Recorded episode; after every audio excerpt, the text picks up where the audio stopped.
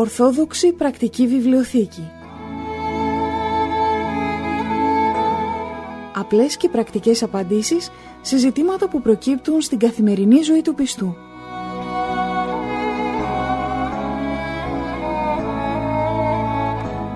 Στις απορίες μας απαντά ο Αρχιμανδρίτης Πατυρνικάνορ Παπα-Νικολάου, καθηγούμενος της Ιεράς Μονής Αγίας Τριάδος Παρμού Ολύμπου.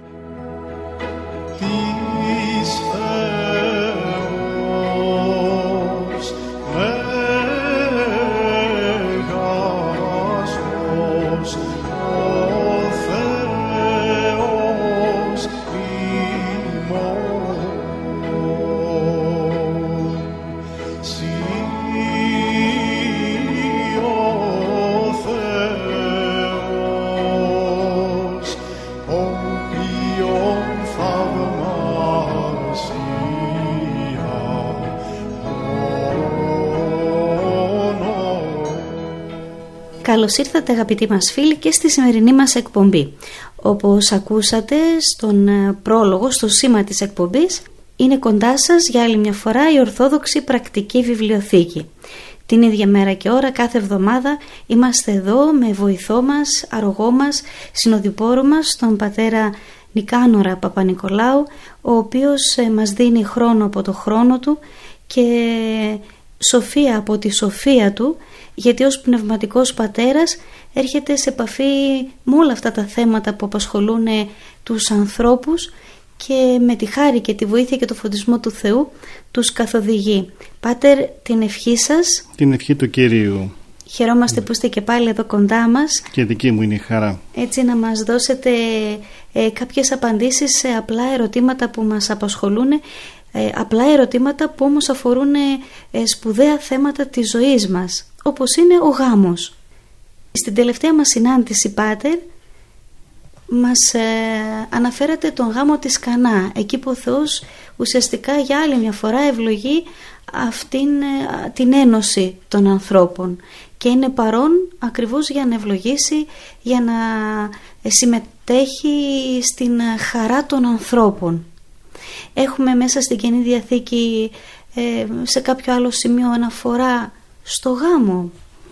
Ε, αδελφή Αγγελική, ε, στις προηγούμενες ε, εκπομπές μας αναφερθήκαμε αρχικά στις αναφορές του γάμου στην Παλαιά Διαθήκη, μετά στην Καινή Διαθήκη και από την Καινή Διαθήκη πήραμε τα χωρία εκείνα στα οποία μιλάει ο Χριστός για το γάμο και βέβαια το μεγάλο θαύμα το οποίο έκανε ο Χριστός, το πρώτο και μεγάλο θαύμα το οποίο έκανε ο Χριστός στο γάμο της Κανά εκεί που μετέτρεψε το νερό σε κρασί. Και είπαμε ότι με την παρουσία του και μόνο ο Χριστός στο γάμο της Κανά και με το ότι επιλέγει το πρώτο του θαύμα το οποίο ε, θα κάνει να είναι σε ένα γάμο με τον τρόπο αυτό ε, ο Χριστός ευλογεί το γάμο όλων των ανθρώπων όλων όσων θέλουν νόμιμα και κανονικά δηλαδή σύμφωνα με τους κανόνες της Εκκλησίας και τον νόμο του Θεού να παντρευτούν, να έχουν την ένομη συζυγία. Αλλά όμως ε, ανοίγοντας ε, και πιο κάτω τις σελίδες της Καινής Διαθήκης θα δούμε ότι και ο Απόστολος Παύλος αναφέρεται στο γάμο και μάλιστα ε, στην προσεφεσίους επιστολή υπάρχει ένα πολύ όμορφο, ε, πολύ όμορφη περικοπή η οποία και διαβάζεται κατά το μυστήριο του γάμου και είναι ο γνωστός Απόστολος. Ο Απόστολος ο οποίος ακούγεται την ημέρα του γάμου και σε, αυτόν το, σε αυτή την περικοπή διαβάζοντάς την κανείς βλέπει όλο το μεγαλείο όλο το μυστήριο όλη τη θεολογία όλο το δόγμα του γάμου. Τι είναι ο γάμος για την Εκκλησία τι είναι ο γάμος για το Θεό. Και εκεί με αυτά που γράφει ο Απόστολος Παύλος ε, μεταφέρει τον γάμο ο οποίος γίνεται ανάμεσα στον άνδρα και στη γυναίκα τον μεταφέρει στην πνευματική του διάσταση και λέει ότι ο γάμος αυτός ο, που γίνεται εδώ στη γη είναι η προτύπωση του αληθινού γάμου ο οποίος είναι ο γάμος του Χριστού με την Εκκλησία. Ε, όπως πολύ χαρακτηριστικά λέει το μυστήριο τούτο δηλαδή το μυστήριο του γάμου μέγα εστί. Είναι μεγάλο, πολύ μεγάλο μυστήριο. Εγώ δεν λέγω εις Χριστόν και εις την Εκκλησία. Ε, αυτό είναι το μεγάλο μυστήριο, το πιο μεγάλο μυστήριο το μυστήριο του γάμου του Χριστού με την Εκκλησία του. Και ως προτύπωση αυτού του μυστηρίου είναι το μυστήριο το οποίο το γνωρίζουμε εμείς ως ε, γάμο ανάμεσα στον άντρα και στη γυναίκα να μας δώσετε λίγα στοιχεία, λεπτομέρειες από την περικοπή, να δούμε τι ακριβώς είναι αυτό, αυτή η ένωση του άνδρα με τη γυναίκα. Ναι, αυτά το οποίο όλο μας λέει ο Απόστολος Παύλος εκεί στην περικοπή ε, μας λέει ποια θα πρέπει να είναι η συμπεριφορά και η στάση του άνδρα προς τη γυναίκα και το αντίστροφο της γυναικός προς τον άνδρα. Βέβαια διαβάζοντας κανείς αυτή την περικοπή μπορεί να σκανδαλιστεί μπορεί να πει ότι η Εκκλησία και οι Απόστολοι και ο Χριστός ε, κάνουν ε, διακρίσεις ανάμεσα στον άνδρα και στη γυναίκα θέτοντας σε κάποιον ανώτερο από τον άλλον. Αλλά όμως εάν τα διαβάσει κανείς όλα πολύ καλά και τα μελετήσει και ξέρει γενικότερα το πνεύμα της Εκκλησίας θα καταλάβει ότι όλα αυτά τα οποία γράφει ο Απόστολος Παύλος θέτουν τη σωστή βάση η οποία πρέπει να υπάρχει μέσα στο σπίτι του κάθε ανθρώπου, μέσα στο γάμο. Και ποια είναι αυτή η σωστή βάση. Μας λέει ο Απόστολος Παύλος για τις γυναίκες πρώτα ότι οι γυναίκες, οι γυναίκες της ιδίης ανδράσιν υποτάσσεστε ως το Κυρίο. Δηλαδή μέσα στο γάμο υπάρχει αυτή η υποταγή της γυναικός στον άνδρα αλλά ποια υποταγή; Όπως τον Κύριο λέει ο Απόστολος Παύλος Δηλαδή όπως βλέπει ο άνθρωπος το Θεό και τον βλέπει και πρέπει να τον βλέπει με αγάπη πρέπει να τον βλέπει ότι ο Θεός είναι κάτι ανώτερο από Αυτόν αλλά όχι να τον φοβάται όχι ότι ο Θεός είναι ο μπαμπούλας όχι ότι ο Θεός είναι ο τιμωρός αλλά είναι ανώτερος από Αυτόν και ο άνθρωπος θα πρέπει να έχει την έφεσή του στο Θεό δηλαδή να τον μιλάει να τον ε, θεωρεί ότι είναι ο προστάτης του ότι είναι ο βοηθός του ότι είναι αυτός που τον αγαπάει ουσιαστικά. Έτσι πρέπει και η γυναίκα να βλέπει τον άντρα ότι είναι ο προστάτης της ότι είναι αυτός ο οποίος την ε, περιβάλλει, την θάλπει είναι αυτός ο οποίος την αγαπάει είναι αυτός ο οποίος δεν θα αφήσει κανέναν να την κάνει κακό. Έτσι πρέπει οι γυναίκες να βλέπουν τους άνδρες τους όχι να υποτάσσονται ε, δουλικά αλλά να υποτάσσονται με αυτήν την σκέψη ότι ο άντρας είναι αυτός ο οποίος την προστατεύει και την αγαπάει. Γιατί μας το λέει πολύ ε, όμορφα πιο κάτω ότι ο Ανήρ εστί κεφαλή της γυναικός ως και ο Χριστός κεφαλή της Εκκλησίας. Η Εκκλησία ξέρει ότι έχει κεφαλή της το Χριστό και αυτό είναι τιμή για την Εκκλησία. Είναι τιμή για την Εκκλησία είναι τιμή για όλα τα μέλη της Εκκλησίας για όλους μας να έχουμε ως κεφαλή μας το Χριστό και αυτός λέει εστί σωτήρ του σώματος ο Χριστός δηλαδή είναι ο σωτήρ. Είναι ο σωτήρας του σώματος είναι ο σωτήρας της Εκκλησίας είναι ο σωτήρας όλων ημών. Να λοιπόν η μεγάλη τιμή που αισθανόμαστε εμείς οι χριστιανοί ότι έχουμε κεφαλή μας στο Χριστό να και η μεγάλη τιμή που πρέπει να αισθάνεται η γυναίκα ότι η κεφαλή της είναι ο άνδρας της αυτό ε, έτσι όπως ακριβώς το εξηγήσαμε. Και μας λέει ο Απόστολος Παύλος ως περί Εκκλησία υποτάσσεται το Χριστό ούτω και οι γυναίκες της ιδίης ανδράσιν εμπαντή. Η Εκκλησία υποτάσσεται στο Χριστό και αυτό δεν το κάνει με πνεύμα δουλικό αλλά το κάνει με πνεύμα αγάπης και γι' αυτό μας λέει και ο Απόστολος Παύλος όπως το κάνει η Εκκλησία και υποτάσσεται στο Χριστό και ξέρει η Εκκλησία ότι ο Χριστός είναι η ζωή της έτσι και οι γυναίκες να ξέρουν ότι ο άντρας τους είναι η ζωή τους δηλαδή αυτή είναι η τιμή που θα δώσουν στον άντρα τους είναι αυτή τελικά η αγάπη που θα λάβουν από τον ίδιο αφού θα τον θεωρούν ότι αυτός είναι η ζωή τους και το αντίστροφο βέβαια συμβαίνει θα το εξηγήσουμε πιο κάτω γιατί ε, ο Απόστολος Παύλος δίνει και εντολή και στους άντρες και τι λέει στους άντρες οι άντρες αγαπάτε τας γυναίκας σε αυτόν καθώς και ο Χριστός αγάπησε την Εκκλησία και εαυτόν παρέδοκεν υπέρ αυτής. Δηλαδή η γυναίκα έχει αυτή την υποχρέωση να θεωρεί τον άντρα της ως κεφαλή της και ο άντρας έχει κάτι ακόμα πιο δύσκολο να αγαπάει τη γυναίκα του τόσο πολύ όπως αγάπησε ο Χριστός την Εκκλησία. Πόσο την αγάπησε; Να, μας το λέει ο Απόστολος Παύλος. Εαυτόν παρέδοκεν υπέρ αυτής. Θυσίασε ο Χριστός τον εαυτό του για την Εκκλησία. Ανέβηκε πάνω στο Σταυρό και πριν ανέβει στο Σταυρό υπέστη τόσα πολλά με τις ε, ε, ταπεινώσεις, με το μαστίγια, με τους εμπτισμούς, με όλα αυτά τα οποία τον έκαναν οι άνθρωποι πριν τον ανεβάσουν στο Σταυρό και βέβαια το πιο μεγάλο που είναι η θυσία του επάνω στο Σταυρό και το έκανε αυτό ο Χριστός ή να αυτήν αγιάσει. Το έκανε ο Χριστός δηλαδή για να την αγιάσει την Εκκλησία. Έτσι και ο άνδρας θα πρέπει να έχει αυτό το πνεύμα της θυσίας για να δώσει τα πάντα για την γυναίκα του. Να λοιπόν, ποιο είναι το χρέος του άνδρα. Ούτως ο φίλος είναι οι άνδρες αγαπάντας σε αυτόν γυναίκας, ως τα εαυτόν σώματο.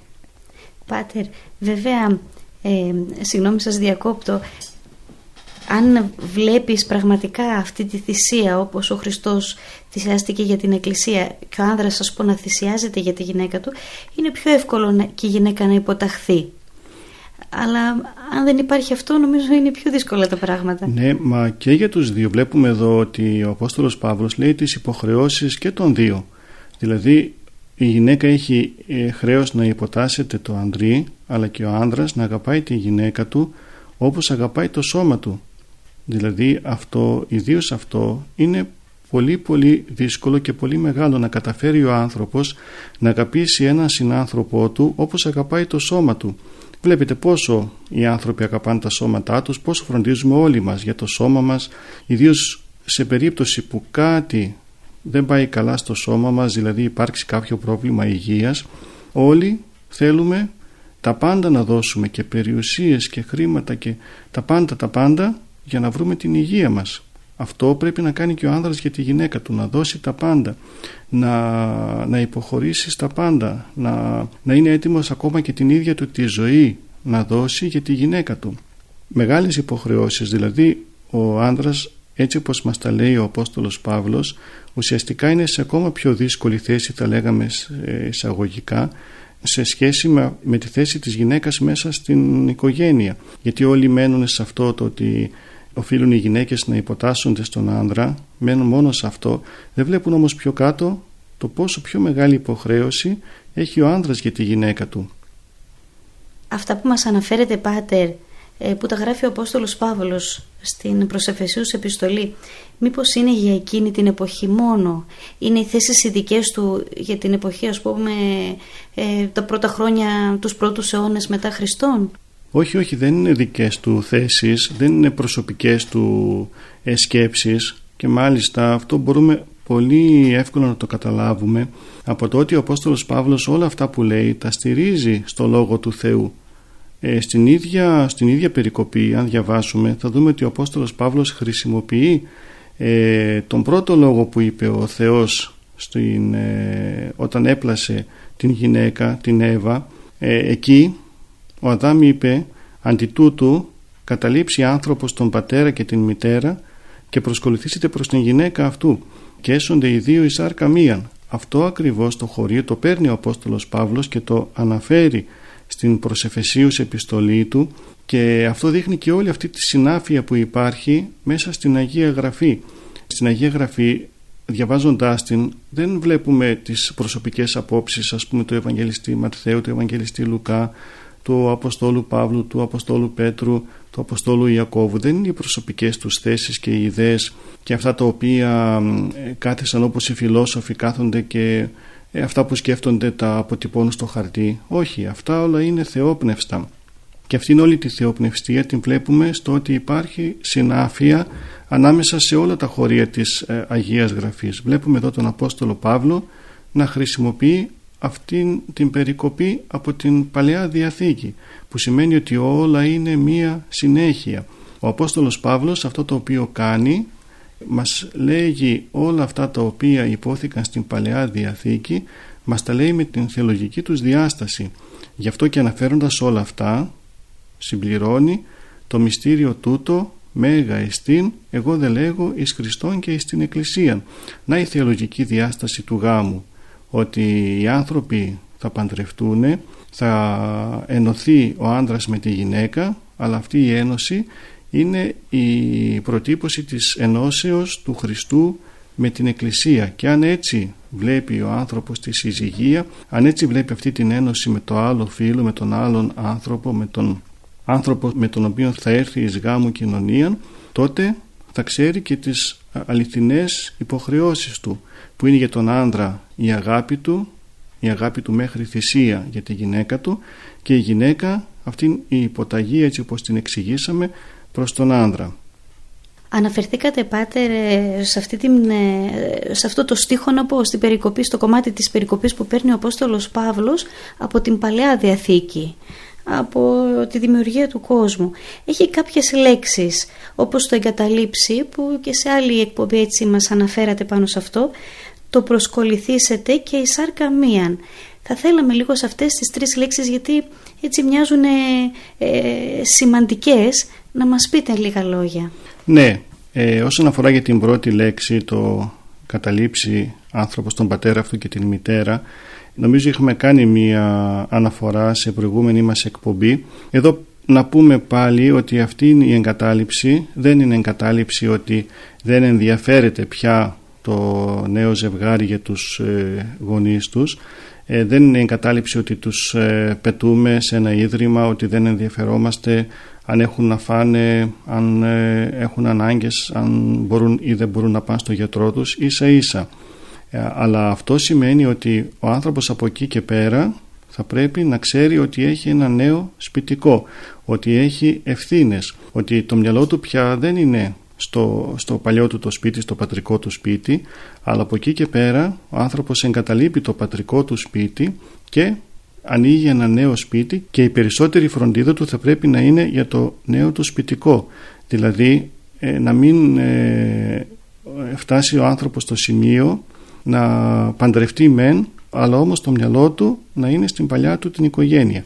Αυτό σημαίνει καταλήψει άνθρωπος τον πατέρα αυτού και την μητέρα η άλλη λέξη προσκοληθήσετε προς την γυναίκα αυτού και αυτήν τη λέξη μπορούμε να την ε, εξηγήσουμε και να πούμε ότι αυτή η προσκόλληση τι σημαίνει να προσκοληθεί στην γυναίκα του; Σημαίνει ότι θα πρέπει ο άντρας και η γυναίκα όπως ας πούμε έχουμε δύο κομμάτια χαρτί και τα κολλάμε μεταξύ τους και αυτά γίνονται αχώριστα έτσι θα πρέπει να είναι και αυτήν η σχέση το άντρα με τη γυναίκα. Δηλαδή αμέσως μετά το γάμο τους αυτοί οι δύο οι άνθρωποι θα πρέπει να γίνουν αχώριστοι να μην υπάρχει τίποτα το οποίο θα τους χωρίσει τίποτα το οποίο θα τους κάνει πάλι δύο ξεχωριστούς δύο ε, όπως είπαμε για τα χαρτιά δύο χαρτιά ξεχωριστά. Όχι από εκεί και πέρα θα είναι ένα. Θα προσκοληθεί ο άντρας στη γυναίκα του. Θα είναι δηλαδή από εκεί και πέρα ένα πράγμα. Και να πάμε και στην ε, τρίτη φρασούλα ότι καίσονται οι δύο η σάρκα μίαν τι σημαίνει αυτό; Εδώ, εδώ μιλεί ο λόγος του Θεού για το σωματικό στοιχείο του γάμου το οποίο όμως είναι το ίδιο ουσιαστικό όπως και όλα τα άλλα τα στοιχεία του γάμου. Ε, σύμφωνα με το θέλημα του Θεού η σωματική κοινωνία ανήκει μόνο στο γάμο. Έξω από το γάμο δεν πρέπει να υπάρχει σωματική κοινωνία αλλά Κυρίως αυτό το στοιχείο τι σημαίνει; Σημαίνει ότι οι δύο άνθρωποι θα τα μοιράσουν όλα μεταξύ τους. Όχι μόνο το σώμα και την περιουσία αλλά και τα συναισθήματά τους, τη σκέψη τους, τη χαρά τους, τον πόνο τους, το φόβο τους, την ελπίδα τους, την, τις επιτυχίες, τις αποτυχίες. Όλα δηλαδή θα είναι ένα, θα είναι σαν να είναι μία σάρκα, μία σκέψη, μία καρδιά.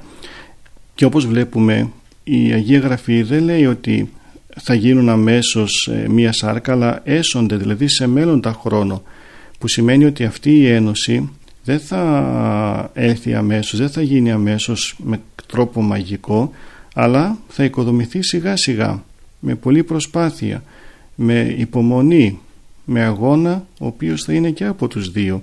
Όλα αυτά λοιπόν και η εγκατάλειψη και η προσκόλληση και η σάρκα μία και αυτές οι τρεις λέξεις ε, είναι θέματα τα οποία ο άνθρωπος θα αγωνιστεί να τα καταφέρει και να ε, εγκαταλείψει ψυχικά και σωματικά το παλιό του σπίτι και να προσκοληθεί στην γυναίκα του και να γίνουν οι δύο η σάρκα μίαν. Ε, όλα αυτά είναι πεδίο και στάδιο αγώνος στον οποίο αγώνα θα πρέπει ο κάθε ένας, ο κάθε μελόνυφος να έχει όρεξη και διάθεση να μπεις σε αυτό το αγώνισμα και να βγει νικητής. Ε, θα μπορούσαμε να πούμε, Πάτερ, ότι είναι και προϋποθέσεις για έναν ευτυχισμένο γάμο, γιατί όλοι ψάχνουν τον ευτυχισμένο γάμο, γι' αυτό και παντρεύονται. Ναι, βεβαίως. Βεβαίως είναι οι προϋποθέσεις και είναι τα θεμέλια και είναι η ρίζα του γάμου. Εάν αυτά ο άνθρωπος τα γνωρίζει από πριν και τα έχει πάρει απόφαση ότι ε, θα τα τηρήσει στο γάμο του και μάλιστα θα τα τηρήσει μια ζωή μέχρι ε, το θάνατό του, τότε ο γάμος του είναι όντως, θα είναι όντως επιτυχημένος.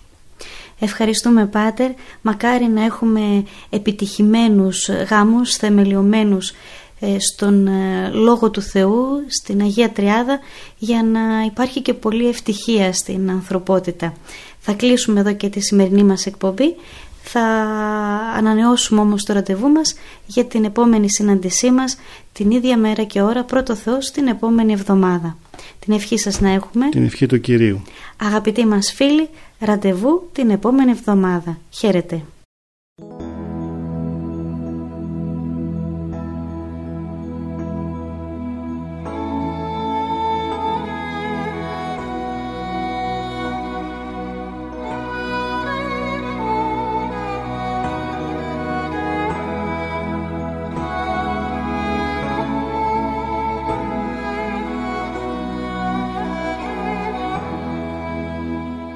Ορθόδοξη Πρακτική Βιβλιοθήκη Απλές και πρακτικές απαντήσεις σε ζητήματα που προκύπτουν στην καθημερινή ζωή του πιστού.